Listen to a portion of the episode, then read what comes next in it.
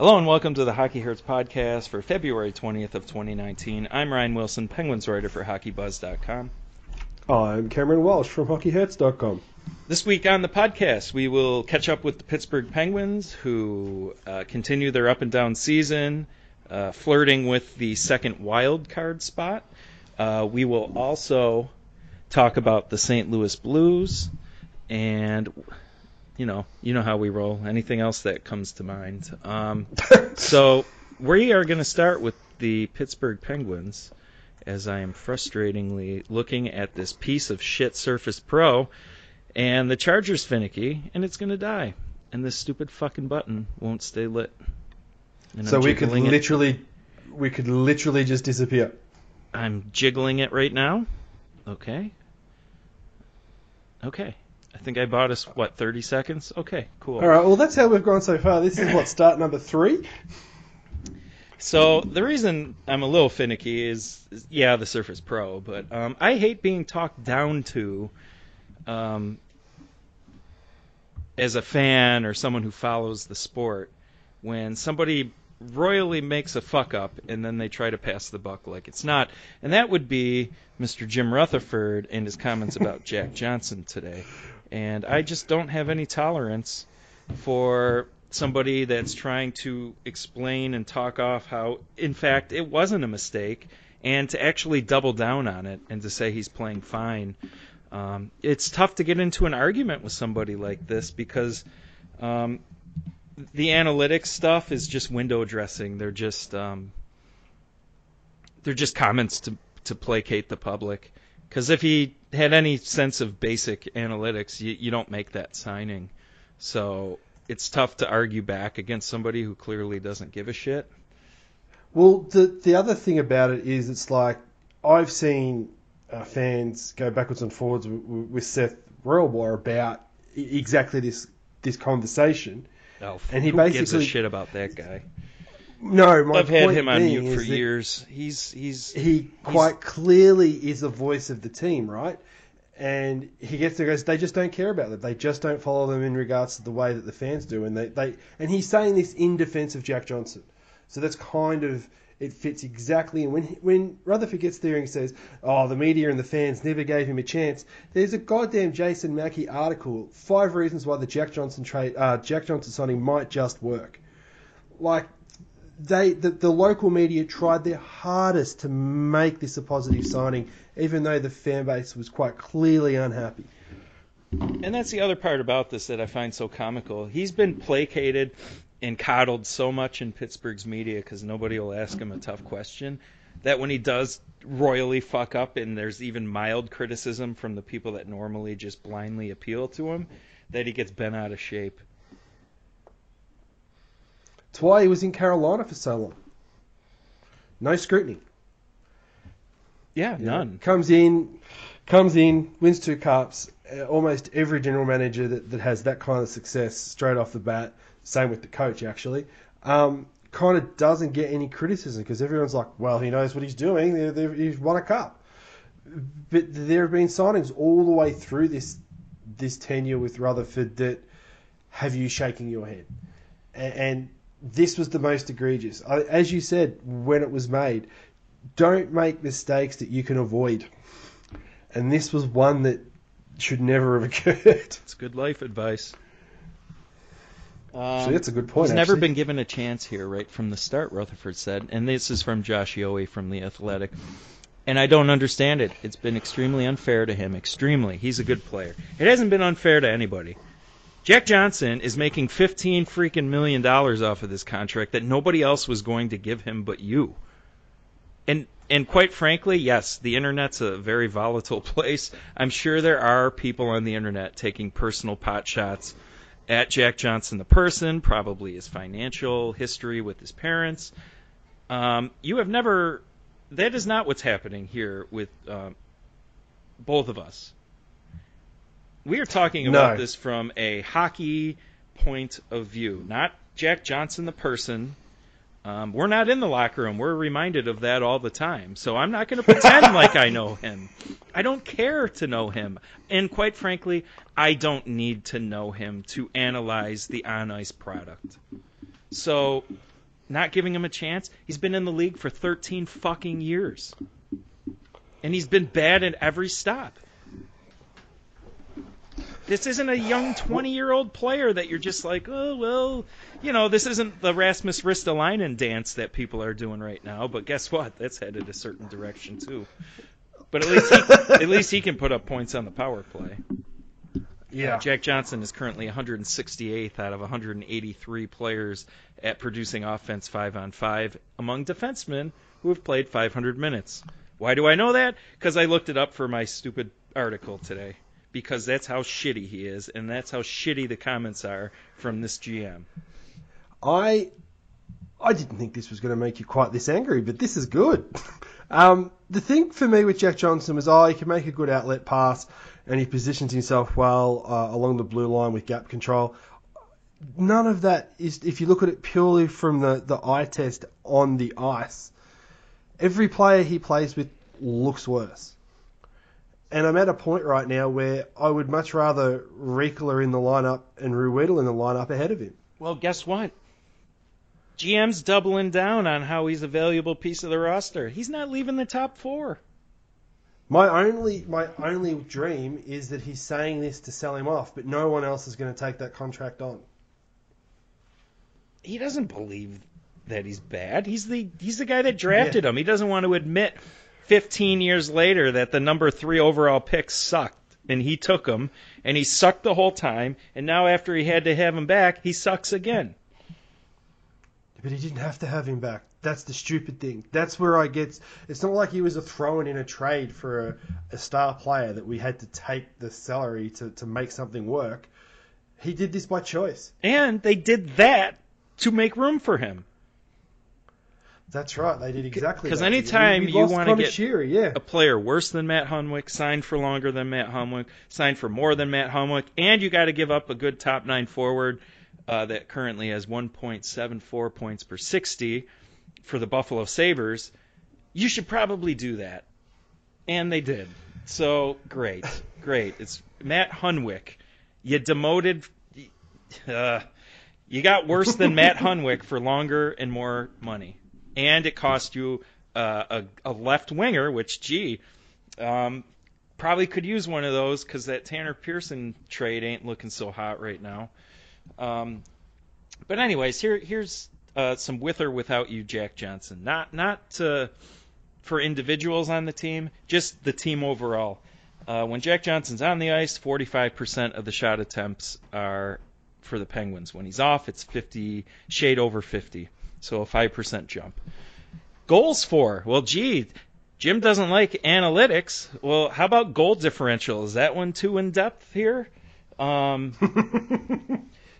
40% with Jack Johnson on the ice, 59.3 ish or something like that without him. 20% gain in goal differential. I hope that Christ. one's not too difficult for people to pick apart. Um, here's a little advanced one for us high danger uh, shot attempts. Uh, when he's on the ice, it's about 46 ish, and when he's off, it's close to 55% for the Penguins. that's like nine. Good God. So so where where is this good? I, I, I got shot attempts. I've got actual goals. Uh, even for those that want to talk shot quality, I've got the high danger chances. So what are we doing here? And you know, not for nothing. Uh, quality a teammate. He's been glued to Evgeny Malkin, who by the way is cold. I wonder if that's Malkin's fault. Yeah, well, who came back? Who took? Who got on fire? Yeah, Schultz came back and Malkin got to play a few minutes with a guy without his head up his ass, and he started to actually produce a little bit again. Now, now Malkin was hurt, so getting healthy is also important, but also having an NHL player on defense is, is, is helpful too. Well, you can actually throw an outlet pass and skate it out if he needs to. So I hope all this, um, I hope this isn't too statistical. All these fancy numbers we're throwing around here. i Hate to give anybody a Oh. headache. Got enough sarcasm floating around on that one? Yeah, well, I'm a little perturbed because I'm sick of the way this team is covered. I'm sick of being one of few that um, just call out just base it, it's like just basic things. Like the, Yeah. I don't claim like I'm doing anything great, but it's just the tidal wave of all the appeal to authority people that you have to absorb because of the way this team is covered. It's gross. It's so stupid. And the one guy that pushed back's not on the beat anymore, and I think he did that in a dickish kind of way at times as well. Oh, Rossi. Yeah, he's the one guy that, that ever challenged them in press conferences when he was on the beat. And and you know what? There'd be value in that if he w- didn't just totally go off the deep end with all the other batshit crazy stuff he'd say just to get a reaction. If he Yeah, if he would just and- not try to be the pro wrestling heel reporter and just ask the tough questions, there'd be a ton of value in that. But he went Yeah. a different direction, so And there's nobody on the beat now willing to do it. Not zero.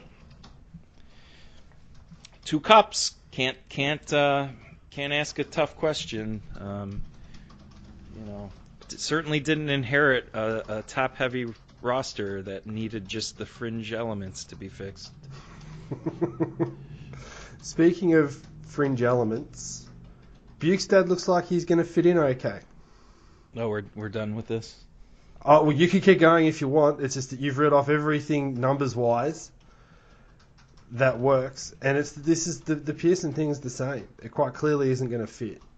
But what do you do with the back six if Johnson's going to play? And they're going to play him in the top four, aren't they? Yes, I mean that that it, it appears that they are willing to go down against a good team because they can't not play a bad player that has every bit of it doesn't even matter what like you've said it does not matter what angle you're coming at this from No. he looks bad when you watch the games. Like he, he he's physical. Yeah, he hits people into our goalie all the time. It's really awesome. um, or the numbers, which you know I just gave a few of the basic ones. Just simplistic. Here's what happens when he's on the ice. Here's how the team looks when he's off the ice. It's pretty drastic, and I, I sometimes players like that the Thomas Vaneks of the world that are really terrible possession players these days, but they still will put up like 1.9 ish points per 60, so there's kind of a little bit of value there. I, I told you, he's like 168th out of 183 uh, players that have played the, the similar amounts of time. So that's Yeah, that's not being made up either. So Justin Schultz, thank God he's back, but fuck Justin, here you go. Have fun. Yeah, that's going to be. um. People will get there and go, "Oh, Schultz is just struggling because he missed half the year," which could be a legitimate argument. But throw him with somebody else. Give him a chance with somebody else. You know, I mean, they've lost Maatta. Maatta might be the only. Like, if they had Maatta, maybe Johnson might be a third pairing defenseman. I, I don't know. I don't know. Yeah, no, no. You, I, for me, it's like if Maatta was there, you, you'd go, will they trust Ollie. Maybe they'll play him as the other half of the Schultz pairing, and that means Johnson would have to be relegated to a third pairing defenseman. His his his penalty kill work is not so great that you can make the justification to keep him in the lineup like they do with Matt Cullen, which I still don't think is that fantastic. Matt Cullen's penalty you know what I mean? work isn't that good these No, days. that's that's that's my point. The two the, the two guys that they, they kind of have in the lineup because they go, well, these guys are brilliant when we're shorthanded. I don't think are doing that. So at what point does does Mike Sullivan get there and go, I can't play this guy as a second pairing defenseman? Because we can sit there and blame the GM for for for um, bringing the guy in, but he's not responsible for what goes on on the ice. The coach is.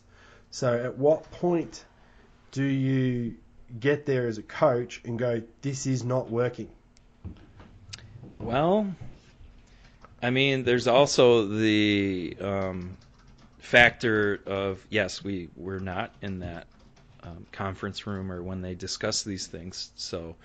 Uh, complete speculation, but hey, what if boss is like, "Don't make me look like an idiot. You need to play him." Put him there. He'll figure it out. So, so the issue with that is they they get knocked out in the first round of the playoffs, or heaven forbid they don't make the playoffs. Then what do you do if you're the coach? You're the team that didn't make the playoffs for the first time since Pittsburgh have made it. I think you got to speak up, but it might not work. This is a hard-headed GM that that comes off as the old folksy grandpa, but he'll throw people under the bus the second he can. He did it with Oh, Mike yeah. Johnston and handling Daniel Sprong. The two cups or not, if it push comes to shove, uh, you know Jim's burning this team to the ground before he retires, one way or another. Yeah, the um the bottom's going to be bad Because I, I, they're I not was doing have some that fort. I was doing some trade Yeah, deadline stuff and looking at what kind of draft picks they have to play around with, and it's not much. They don't have the second round pick from this year. Uh, it went for Bjugstad, so understandable. I'm not um, dissing that trade. Um, the third rounder uh, for Brassard uh, is in play. The fourth rounder this year for Bjugstad. Then you look at next year, and they don't have a second round pick. That second round pick that thought it would be way, way into the future. You know, the one they had to give to give away Marc Andre Fleury. Ah, that one's one. next year already. So they don't have a second round pick next Yeah. year. Sometimes teams will trade like a second or third rounder from the next year um, to make a trade. Um, there's evidence of that with the third round pick for Brassard not being there this year. Now, if Conor Sheary, um, who I referenced a little bit earlier in the Matt Hunwick stuff, is able to get to 20 goals and 40, 20 goals or 40 points, the Penguins would get a third rounder from Buffalo. But right now, that's just a fourth. Sheary missed time to injury. Um, not looking likely um, that he is going to hit that. So no third rounder. So now you're kind of neutered at what you can do. Um, you have a first rounder, but some of these guys that you might want to look at aren't really first rounder caliber options. So you're either going to overpay or you're just not in the not in the race Yeah. for it.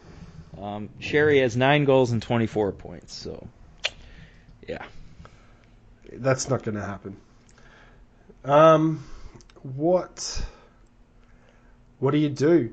Like, I I can't see them being able to move Pearson, who seems like the one player that needs to be moved. Everybody else seems to be contributing. I um I like McCann. Yeah, I, I wasn't sure what to expect. Him being third line center allows Bjugstad to play on the wing with Malkin and Kessel. And I think this team has to load up with two lines and just pray that McCann breaks even. Well, there there there is the other option, um, which Patrick Hornqvist needs to get going. The coach needs to find a way to get him going and playing him in the third line. We know what happens with that. He's he's a complementary piece. Unless the other guys are doing the heavy lifting and he gets to whack away at front of the net, you're not going to get the five million dollar value. He's got to play on one on of the the- two lines. And he can't be on that first power play unit anymore. I'm sorry. That has to be Guentzel's spot now. at least for the time being. Because I mean, I think Guentzel showcased what I've been saying a long time. Might do it uh, different differently, but his eye-hand coordination, ability to tip pucks, ability to, to score in close. Um, you know, you don't have to be a bulldog to be successful in front of the net. No. He's slippery. No one seems to be able to sort of lock him down that often. Like Hornqvist literally just muscles his way through other people being physical with him. Well, yeah, Like, that's what I mean. One's a cerebral player, Yeah. one's a very physical player. I'm not calling Patrick Hornqvist stupid. That is not what I'm doing. Different. I am saying that Jake Guentzel uses spatial awareness to find his areas where Hornqvist is fine, um, just bulldozing his way, and you know he's had success doing that. but it's the spatial awareness that leads up all to the other benefits of being on a power play, having passing skills, that kind of stuff that I would, that I personally value more than a limited net front presence. Anyways, that wasn't my point. My point was you got to get Hornqvist going at even strength because he was doing good job this year, better than last with his even strength production, but he has no points in 13 games or something uh, around there. They need him to produce at five mil. That's a big spot to not have Well- production. You're right. He's not going to produce in the bottom six. So you have to spread somebody else around. You have to move somebody somewhere else. What do you do? Do you touch that top line and put him on the, Yeah, on the I think you do. side where Rust is? I put him on the right wing with Sid, or, or you put him on the right wing with Malkin and bump Kessel down to a, a with Bjugstad, and hope that McCann or uh, Simon or Pearson get their head out of their ass and do something. More so, I meant that towards Pearson, not.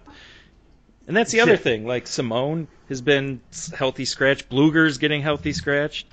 Um, that one, that one's mind-boggling to me. I'm sorry, but he has shown he belongs. yeah. Um, yeah, and to just scratch him because you, you want to keep a veteran in the lineup is, is baffling to me. It shouldn't be. Just like, play your you know, best this, 12. this coach is. Yeah, exactly. So the thing with McCann that I like that um, th- he, I think he's a former first round draft pick, and there's a few things that I see him doing that would uh, kind of align with the thinking of taking someone like that in a first round, even if they don't necessarily pan out Yeah. to that level is he looks to make plays. He looks to make the controlled exits and entries. He doesn't just blindly um, hit the puck in, if you know what I mean. Yeah. No, no. He wants to keep the he wants to keep the puck. And for me, that's a big deal. I, I don't like the limited players that just get it, neutral zone, red line, don't pick their head up. It's just robotic. Um, McCann's, uh, at least in my limited sample of watching him, he appears to try and think the game and to make some plays, and I appreciate that. I can, I can, I can work with that. Um, that that should make any coach happy. Um, and when they do eventually make a puck mistake, trying to do that, um, you should have a little bit of leeway as long as it's not an all the time thing. Because over Yeah. the course of time, you should be making more plays. So the the team does have to figure out is Bjugstad the third line center or is McCann the third line center? And they've got a little bit more time to do that, but the coach seems to jumble the roster so frequently. I don't think anybody ever gets a sense of what's working and what's not. No, I don't know how they would make a decision on that because you're right. It's a blender at the moment, um, and I've, I've seen you, you tweet this out before. The HBK line was lightning, and this year the basically Sid and Guentzel and whoever's on the other side of the ice have have been lightning. So they do kind of have that consistency in one line, but how are you supposed to get a feel, and the players themselves actually, how are they supposed to get a feel for their teammates if they're constantly going up and down the lineup?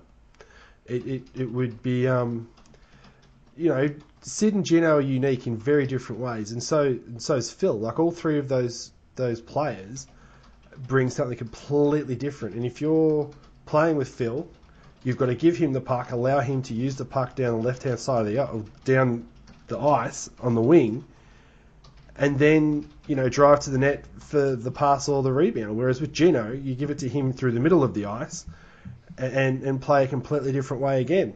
So Sid slows the game down. It, I don't think it would be easy as a player that doesn't think the game like those three do to constantly have to switch and adjust to what they do.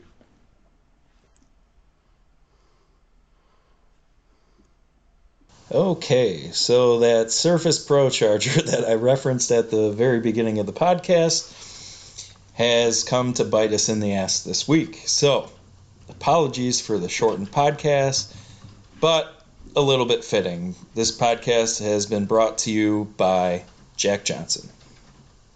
See you next week.